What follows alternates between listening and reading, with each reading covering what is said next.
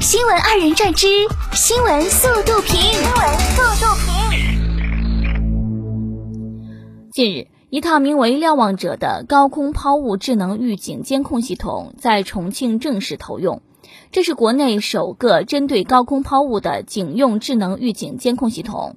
据悉，系统可以抓拍到高空抛下的烟头大小的物体，后台民警则通过系统生成的图片和视频找到抛物者。科技改变生活，望全国尽快推广哦！为杜绝浪费，厦门大学推出多项措施，调整馒头克重，增加小克重馒头供应。迷你版小馒头仅五十五克。日前，福建省委教育工委下发通知，要求各地教育部门、各级各类学校及广大干部师生坚决制止餐饮浪费行为。谁知盘中餐，粒粒皆辛苦，每一样收成都来之不易，不要随意的浪费，节约点好。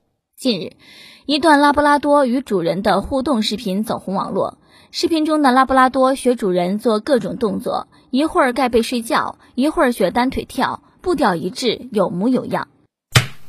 同样是拉布拉多，为啥我家的只知道拉的多？九月三号，广东广州商学院一名班长为全班女生买鞋，还带领男生在宿舍楼下唱歌表白女生。班长吴同学说：“钱是打工挣的，大四了，为了给女生们留点纪念，记录一下同学情。”班长说：“最想对女同学们说，别忘记我们。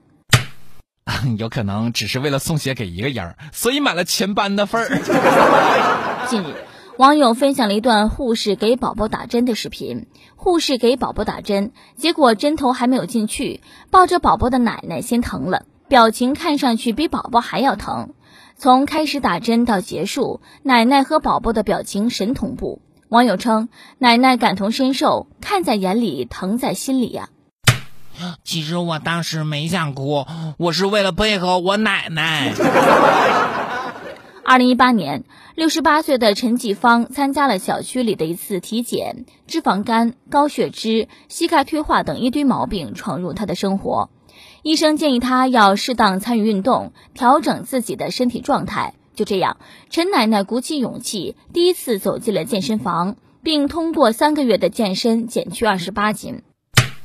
我的减肥只停留在嘴上，太惭愧了。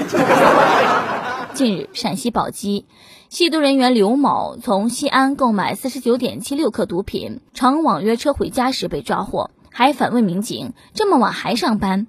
刘某称，特意选周五晚上买毒品，是想着快周末了，民警应该休息。警察表示，要不是为了抓你，早下班了。近日，重庆一名家长发布一则视频，上初中的儿子班里召开家长会，他翻开儿子的课本后哭笑不得，一角全是小人画，翻动后画面还能连起来，就像武林秘籍。妈妈调侃：未来整个大街都归儿子扫。这送去画画吧，别耽误了。英媒报道。当地时间五号，奥地利男子约瑟夫在一个装满旗舰冰块的特制玻璃盒子里待了两小时三十分五十七秒，打破此前自己的记录，创造了新的全身触冰最长时间世界纪录。约瑟夫称自己用想象和积极的思想克服疼痛，结束后表示太阳照着真舒服。啊，外国人少的原因终于找到了。九月四号。美国德克萨斯州橄榄球员的训练因突如其来的大雨而中断，球员们索性在球场的泥潭中玩起了跳水。他们在水坑里蹦蹦跳跳，场面神似动画片《小猪佩奇》中玩泥巴的景象。啊，这全身滚上泥巴，防蚊虫叮咬，好主意。